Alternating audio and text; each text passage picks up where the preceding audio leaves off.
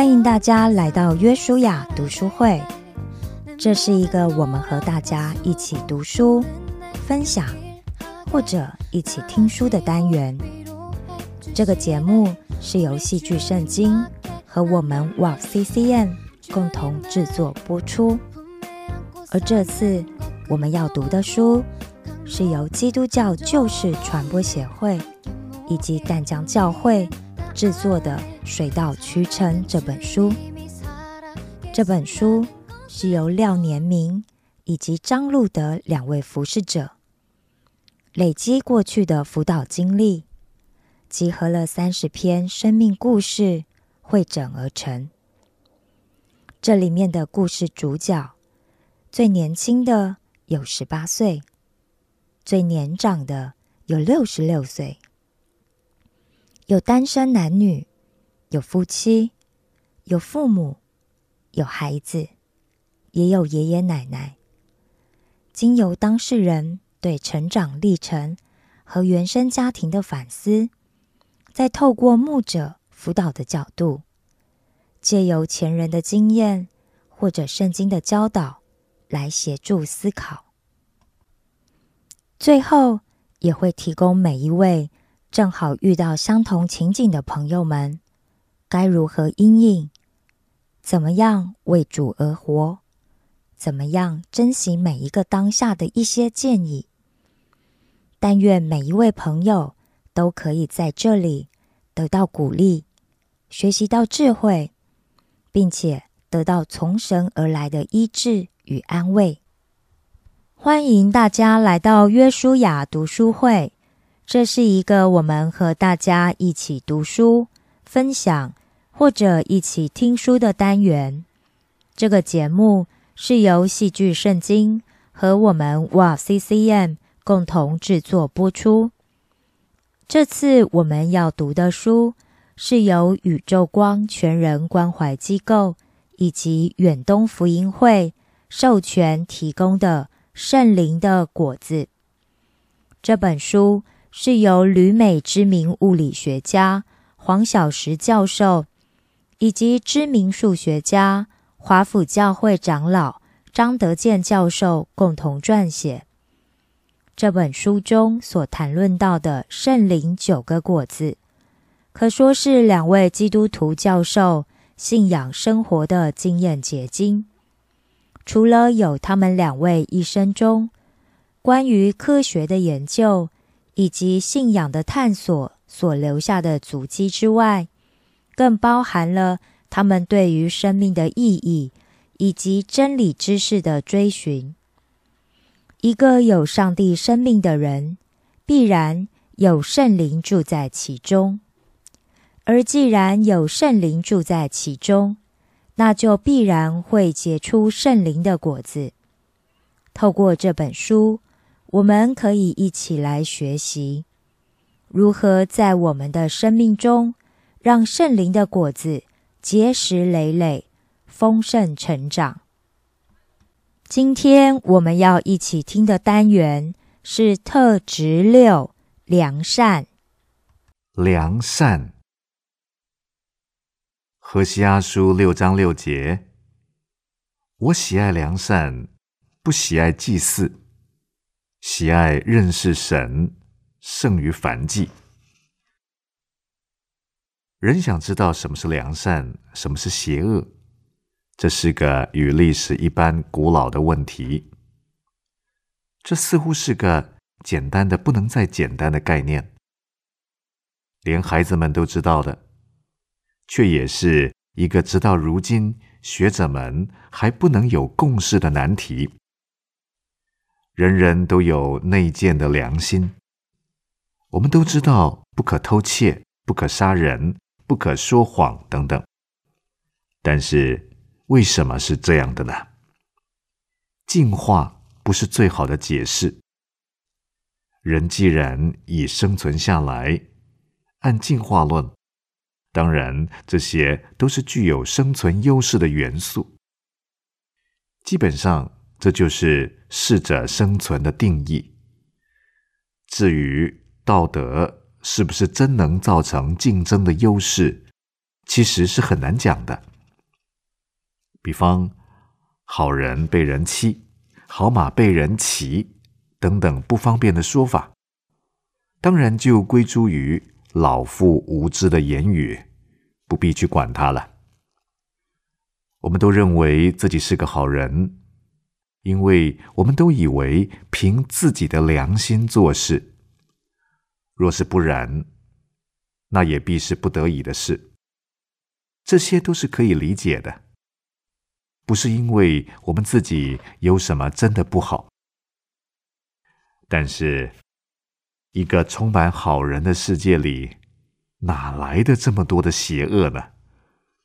那当然是来自那些别的坏人了。可是那些别人不也都肯定自己是好人吗？这就是这世界许多争执与问题的症结了。良善这两个字，我们好像本来就知道，却又弄不大清楚的，它到底是什么呢？在我们里面有良善吗？还是这仅仅不过是个人为相对的概念呢？余秋雨问的好，良善这是个最单纯的词汇，又是一个最复杂的词汇。它浅显到人人都能领会，又深奥到无人能够定义。良善，不就是说好人吗？我们都是好人，是都是好人。但什么是好人呢？为什么是好人呢？道德与自由，道德不是人的一种本能的反应。道德是一种选择，生物所具有的本能，无所谓合不合道德。狮子猎食时，常刻意扑抓有软弱的、残疾的、出生的动物，这是狮子的本能，不是他们道德修养不好。有些动物残杀同类，尤其是那些不是他们自己所生的小崽。这些在我们看来很残忍的事，对他们只不过是本能的行为。他们不会为此而不安。有许多动物彼此杂交，他们也不会为此羞愧。马克吐温说得好：“人是唯一会脸红的动物，也是唯一需要脸红的。人有道德，因为人有。”可以去做，也可以不做的选择，并且人需要为他们的选择负责。这不是在说教。无神论者沙特也认为，因为每个人的选择都是自由的，所以必须承担自己的选择所造成的后果。沙特所没有特别考虑的是人。为什么可以有自由选择呢？最不自然的是，自然界中一切自然现象，我们都相信在自然律的管制下。然而，自然律却是不受管制的。两个质量之间的吸引力是正比于其质量的乘积，反比于其重心距离的平方。这是一个不能改变的自然律，它所产生的现象也是不能改变的。但是，到底什么决定人的行为呢？他的思想。一个什么决定他的思想呢？他的大脑。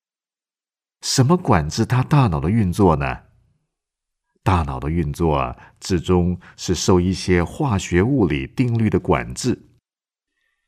在一个封闭的宇宙中，还能有什么别的呢？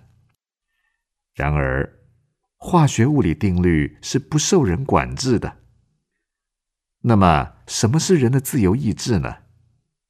甚至当他走路时，什么让他决定他要先出左脚还是先出右脚呢？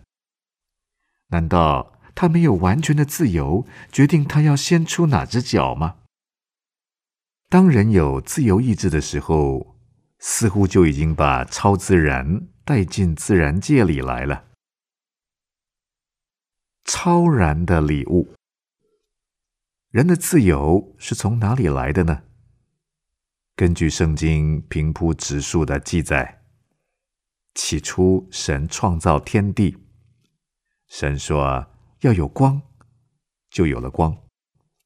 然后神借着他的话命令创造万有，他说有就有，命立就立。他的话语表明他的意念，也立刻成全了他的意念。人的自由意志是神刻意赋予的。神创造人的过程是独特的。神说：“我们要照着我们的形象，按着我们的样式造人，然后叫人管理他所创造的生物界，并修理看守伊甸园。”这里，神用复数的代名词自称，似乎强调父、子、圣灵的共同参与在创造人的施工中。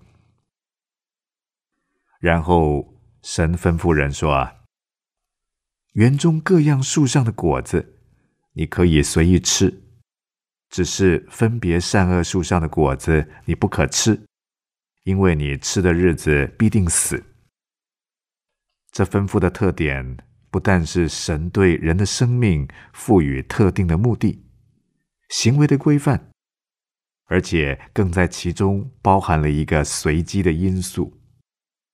他说：“你可以随意吃。”对于人吃什么，神只表明他的意愿，但是把选择的自由给了人。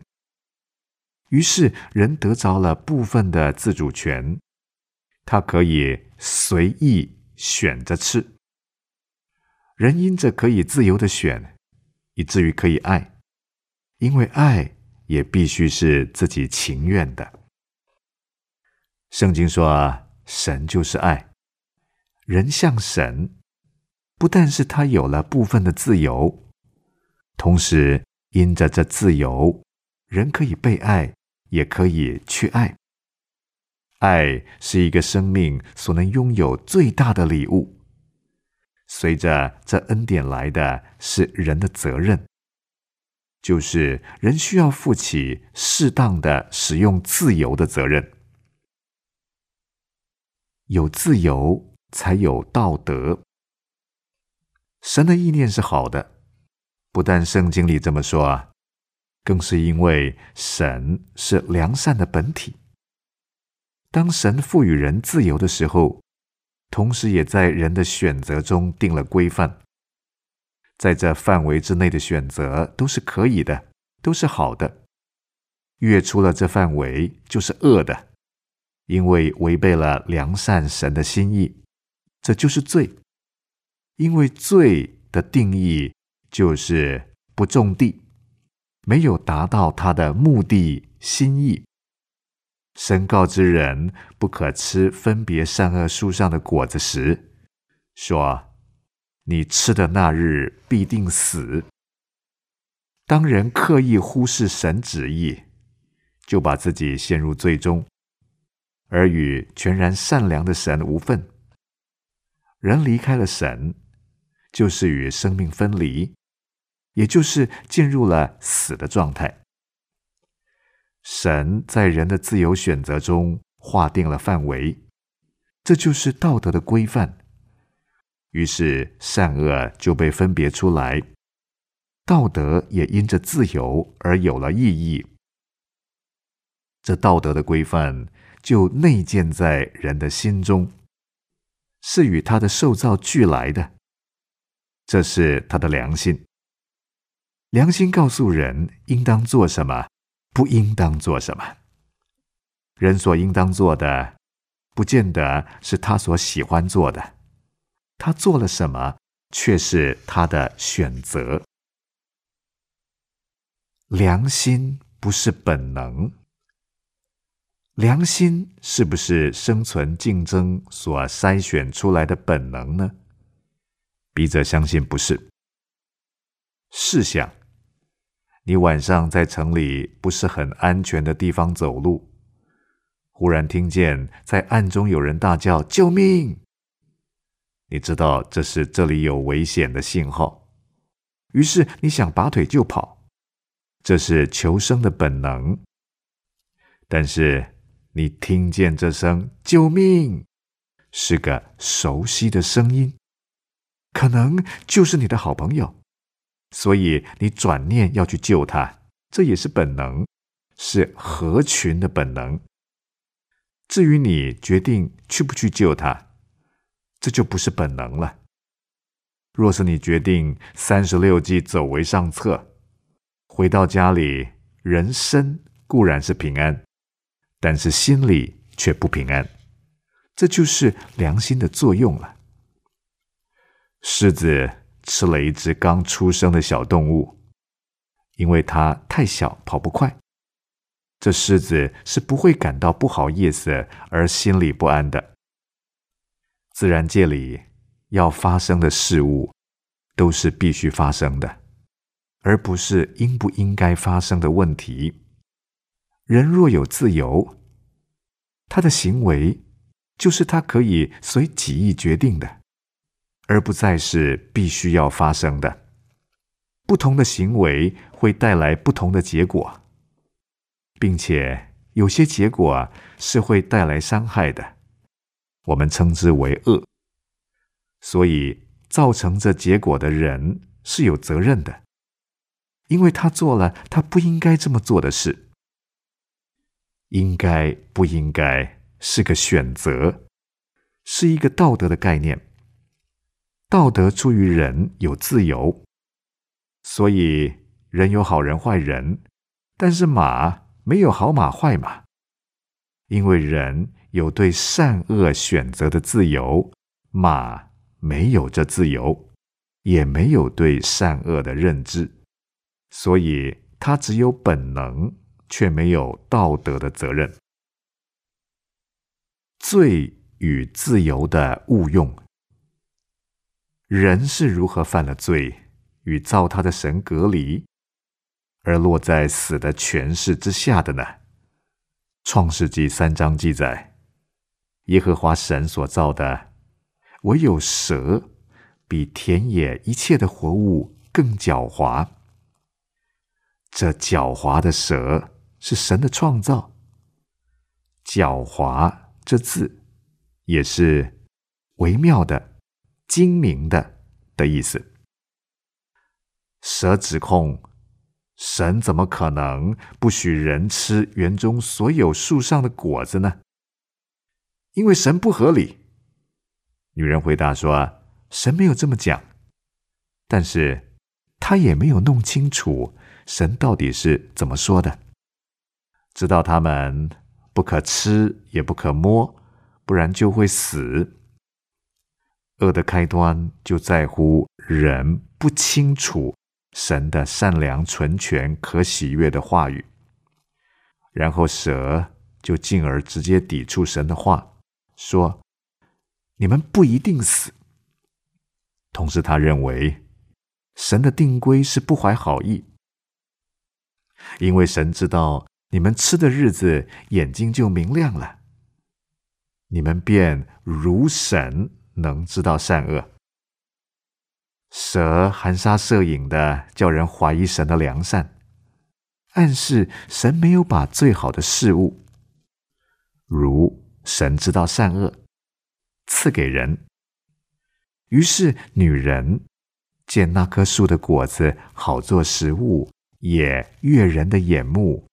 且是可喜爱的，能使人有智慧，就摘下果子来吃了。创世纪三章六节。于是罪进入了人的世界。如神知道善恶，在创世纪中，蛇从来没有劝人去吃禁果。犯罪是人自己的意念。因为他怀疑神的良善，不遵行神的旨意，心中自高，要如神一般知道善恶。神是唯一自我存在的，一切的实存出于他。神知道善恶，因为善恶是他的定规，他的心意。人要如神知道善恶，就是人要如神一样自己决定善恶，这是不可能的，因为神只有一位，不然神就不是万物的造物者了。人既是被造物，如神一样，是个不可能的境界。所以，当人要如神知道或决定善恶的时候，他就什么都不是了。这就是人的失落。唯有神把他的律法写在人的心里，引导人来寻找他自己，恢复人的地位。正如哲学家康德的墓碑上刻着他一生两件令他敬畏之情油然而生的事，那就是天上的繁星和心中的道德律。神本为善。一次，耶稣在路上行走，遇见一个年轻的官跑来跪在他的面前。问他说：“良善的夫子，我当做什么事才可以承受永生呢？”良善的夫子是个恭维的尊称，却也是一个通常的称谓。良善若是出于人的认定，是没有真正的意义的。所以耶稣反问他说：“你为什么称我是良善的？除了神一位之外，再没有良善的。”在旧约圣经中，至少十五处提到耶和华本为善这样的话。善良本是神的属性。罗素认为，神说什么是善就是善，这是极为武断、独裁、不讲理的事，所以他不肯信神。至于二加二等于四，就只能是四，不能是任何别的数字。对这点数学的武断。罗素必当是没有意见的。这是真理的问题，不是善恶的问题。其实良善是定义于神的本质的，良善是与真理挂钩的，所以离开了神，就不容易讨论什么是良善了。人都本能的追寻良善，羡慕良善，其实人是本能的。在寻找神，罪是什么？圣经里对于罪的定义乃是不种地，就是没有射中标的的意思。神的创造都是有目的地的，这就是“地”字的意思。神以话语表明他的心意，执行他的命令，他的话语是真实的。当蛇叫人怀疑神话语的可靠，忘记他的话语本是创造万物的媒介，怀疑他的良善，并怂恿人去得那他所不该有的，人就因而离弃了神良善的定规，要由自己定义何为良善，于是就困在相对道德的迷宫中了。宗教都是劝人为善吗？人被赶离了伊甸园，就落在罪的咒诅之下。为要寻找归路，就建立了各种宗教来寻找神，企图恢复良善。一般人都以为宗教都是劝人为善，争议之处还是在乎到底什么才是善。按佛家的观点，根据圣严法师的论点，善恶不能以行为来分辨，也不能以结果来分辨，而是需要以动机来分辨的。若动机不善，就算行为与结果都是好的，这仍然不是善。只是圣严法师没有多说什么是个好的动机。问题还是出在不知道什么才是好。佛家的八戒似乎多指人的行为，而不是讲人的动机。如果说正入涅盘是动机，这动机只是自利还是善，又有得争论了。不过，这似乎只是人世间的问题，因为在佛的境界是无善无恶的，佛没有善恶或不知善恶，所以人只好自己来分辨善恶了。这原是恶的开始。有说圣严大师是禅宗曹洞宗的五十代传人。曹洞宗起于大圣禅宗，六祖慧能。而禅宗六祖慧能最有名的偈子就是“菩提本无树，明镜亦非台，本来无一物，何处惹尘埃？”弄了半天，好像善恶皆空。圣言的确是得到无善无恶境界的真传了。也许佛教主要的目的不在乎劝人为善，而是人行恶不得正入涅盘，过分计较善恶不像是得道的法门。道家墨子比较务实，说天下之人异义，是以。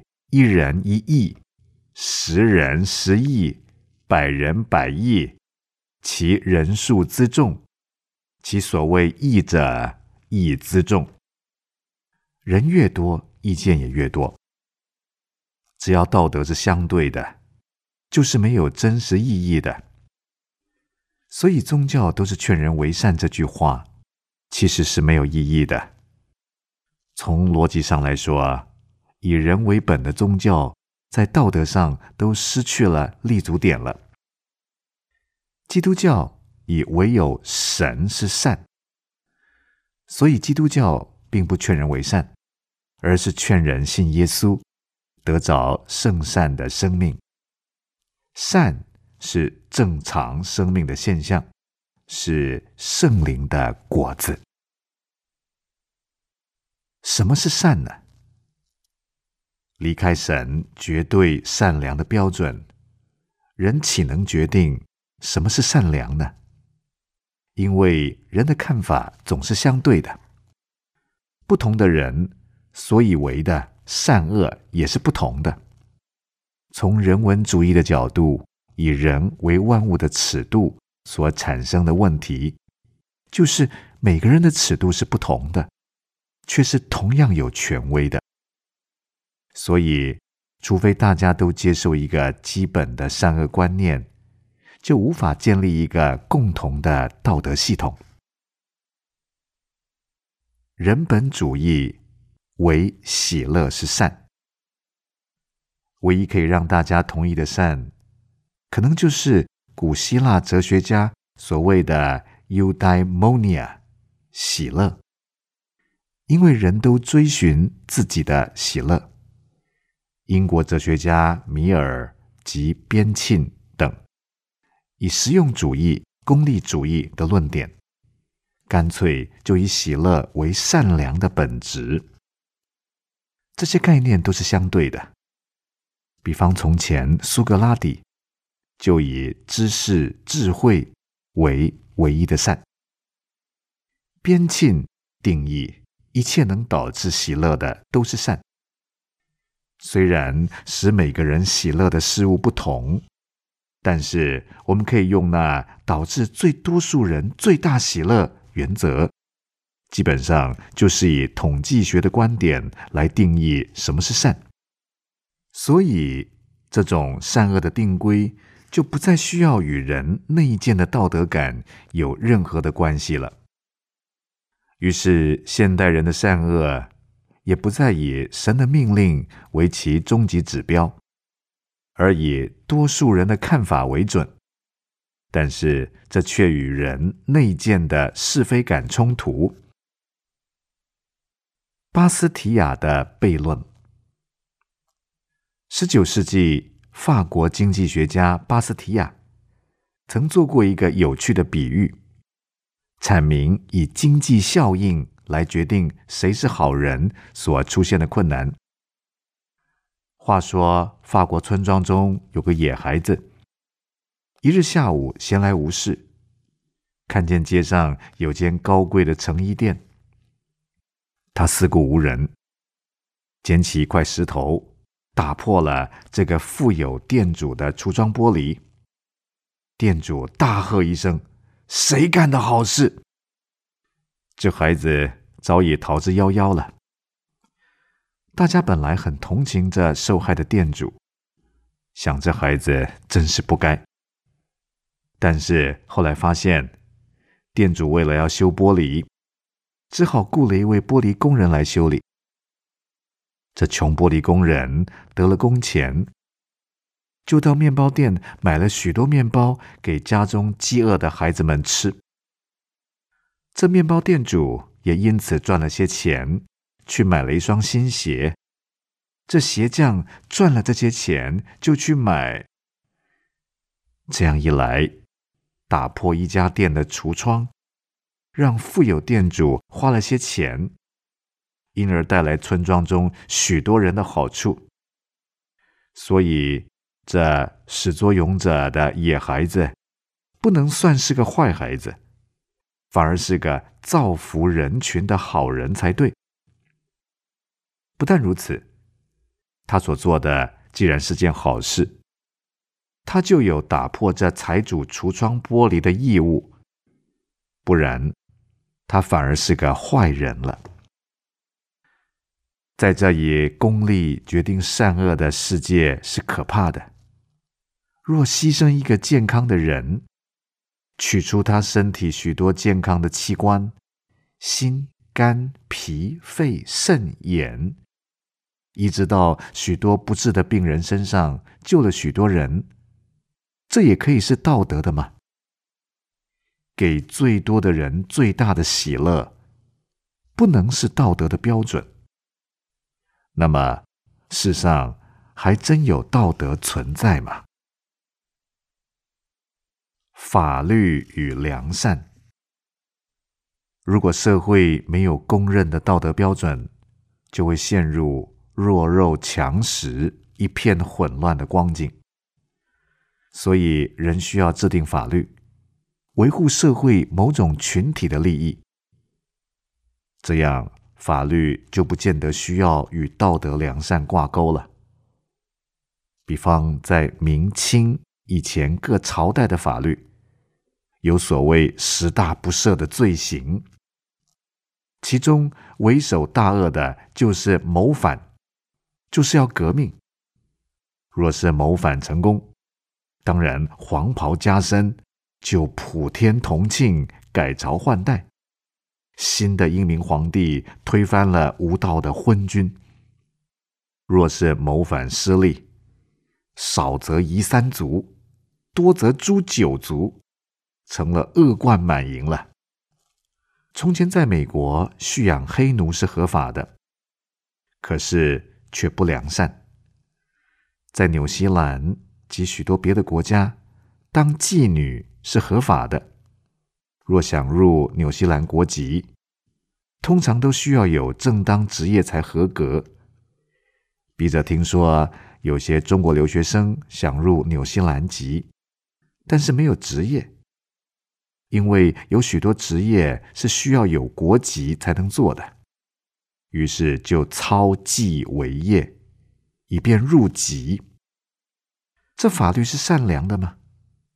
这类的例子不胜枚举。每个国家都有其特殊的风格，所以我是个好人，因为我没有犯法，是不通的。就算法律是全然道德的，想犯法而没有实际去做，不敢或没机会，这人还算是个良善的人吗？二零一三年。美国出现一个很有名的富裕病辩护的案件，在德州有个十六岁出生富裕的青年伊桑寇区，因酒后驾车出事，撞死四人，伤五人。辩护律师以伊桑寇区得了富裕病，不能明白罪行的后果，来解释他何以会犯法。结果法官只判他十年缓刑，不用坐牢，引起了舆论界轩然大波。同时，也因为富裕病，并不是美国心理协会所认定的病症，这种辩护不成理由，有失公道。二年后，伊桑寇区又违反缓刑条例，与他的母亲一同逃往墨西哥，毫无悔意。结果又在墨西哥被捕，又雇名律师辩护。延迟遣送回美的时间，打算再拖几个月，等到他满了十八岁，他在美国少年法庭的判决失效，再回美国以逃法网。看来法庭只是律师一显身手的场所，不是分辨善恶的地方。谁是好人呢？至终，我们发现良善是内建的概念，不是法律、经济，甚至生死可以定义的。法律是相对的，同样一宗行为是不是合法，在不同的地方、不同的时间，可以有完全不同的裁决。人是不是罪人？更是很难用人间法律的观点来分辨的。有的时候，刻意犯法的人却是真的好人。国际艺人辛德勒，奥斯卡·辛德勒是一位德国的实业家，在二次世界大战时加入纳粹党。他曾在今日的波兰和捷克地区开设工厂。雇佣许多廉价犹太工人。后来德国战事不利，并开始屠杀犹太人。辛德勒却冒着自己的生命危险，不照政府的规定，犯了法，千方百计的拯救他的有益工人，花尽了他一生的积蓄，用来贿赂纳粹党员，结果让一千两百名犹太人。免于集中营的劫难，就是那有名的辛德勒名单，并自资养活他们。战后，他的事业一蹶不振，宣告破产。善良常是不方便的，也是有代价的。一九六三年，以色列政府授予他国际艺人的头衔。一九六六年，德国政府也授予他联邦十字架勋章。一九七四年，辛德勒逝世。后来，以色列政府将他移葬于耶路撒冷的锡安山，是唯一得此殊荣的纳粹党员。辛德勒同时是德国人和犹太人的艺人。无论世界高级知识分子怎么说，道德是内建在人的心中的。正如神借先知耶利米所说的：“我要将我的律法放在他们里面，写在他们心上。”但丁说得好：“地狱最热的地方。”就是为那些在重要道德争论中保持中立的人，好人、善人、完全人。新约圣经中提及好人或善人并不多。这里的好是用 agaphos 这希腊字，与良善 agaphosune 同一字义。好人这词曾用在耶稣基督身上。另外一个好人例子就是巴拿巴了。巴拿巴原名是约瑟，门徒称他为劝慰子，就是劝抚安慰者之子的意思。他曾把自己的田产卖了，供给教会，又是安提阿教会的先知和教师之一。当保罗信主之后，因为保罗曾逼迫教会，别的门徒都不敢接待他，只有巴拿巴带他去见使徒。后来，巴拿巴与保罗成为安提阿教会最先差派的宣教士。当保罗不愿再带年轻的马可去宣教工厂时，因马可曾擅自提前离开保罗、巴拿巴的宣教旅程。巴拿巴却愿意再给马可一次机会，劝慰子的本色。后来保罗说，马可对他的宣教事工有益，并且他还写了马可福音。圣经对巴拿巴的记载是他圣灵充满，大有信心，于是有许多人归服了主。他是一个好人的造型。圣灵充满、大有信心的人有很多，但是能像他这样吸引许多人来归服主却不容易。这就是结果子、荣耀神的意思了。迷人的好，Carlos。新约里用了不同的字来代表好，其中有个字。是神学家巴克莱形容为迷人的好，不单单是好，而且还好的迷人。有些好是令人肃然起敬的，甚至是让人敬而远之、自惭形秽的。这种好虽是好，却不吸引人。那个跑来跪在耶稣面前。问耶稣，他当行什么善事可以承受永生的少年的官，很可能就是这样的人。他很有自信的说：“啊，律法他从小就遵守了。”问主说：“啊，他还缺少什么呢？”耶稣对他说：“你若愿意做完全人，可以去变卖你所有的，分给穷人，就必有财宝在天上。”你还要来跟从我？可见这少年的官离开好人的标准，比方像巴拿巴那样的圣徒，还有相当的距离。可惜他自己却不知道。耶稣说：“啊，基督徒当是世上的盐，世上的光，而且当叫世人因此而看见你们的好行为，便将荣耀。”归给你们在天上的父。这里的好字，就是 Carlos 那迷人的好，像巴拿巴那样子好的人。恩慈与良善。当神创造了天地之后，他对他所创造的一切所给的评价就是甚好。这好通常翻译为 good。就是良善基本的意思。加拉太书五章二十二节，良善，英文翻译为 goodness，就有着好的本质的意思，与圣灵果子中的恩慈 kindness 的意思相当接近。只是良善的原文是个主动性很强的字，与翻译为恩慈的字不同。神学家巴克来说。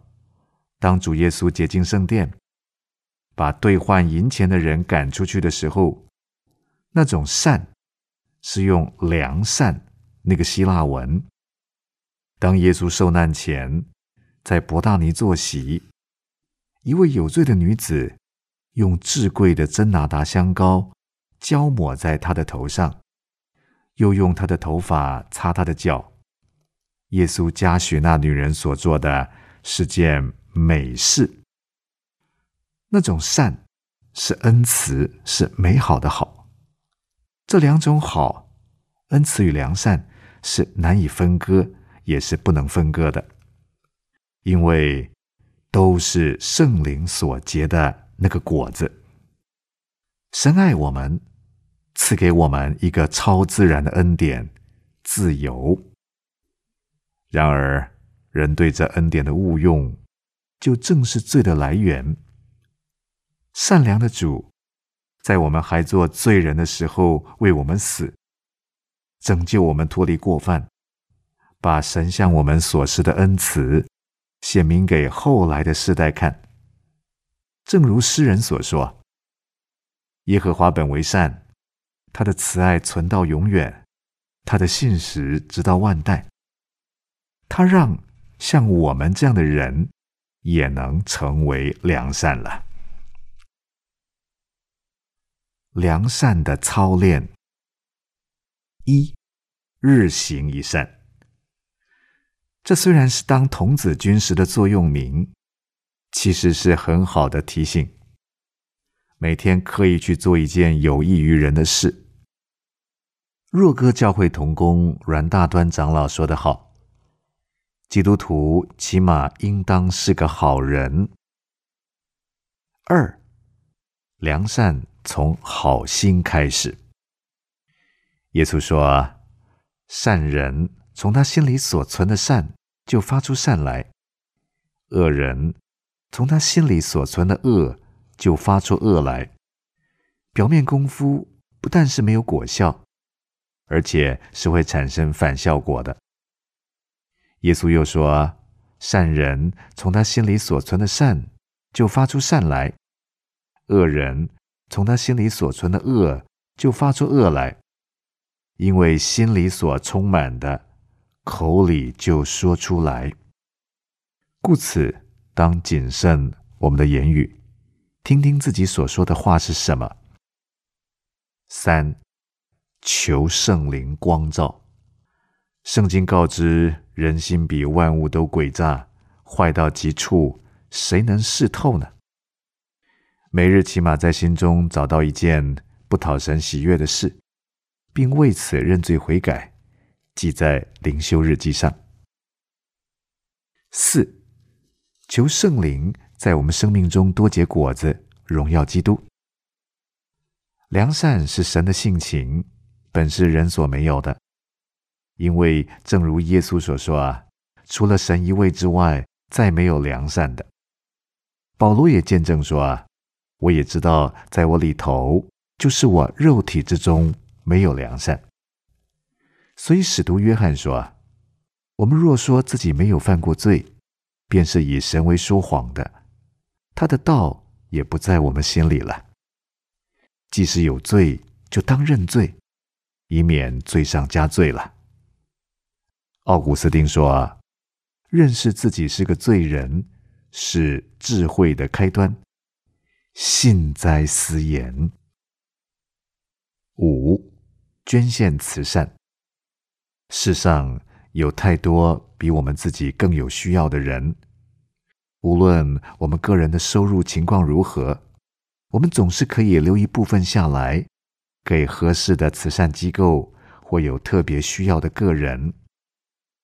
我们不当只为了叫自己良心平安而捐献，捐献起于真实的关怀和同情。基督徒起码应当是个好人。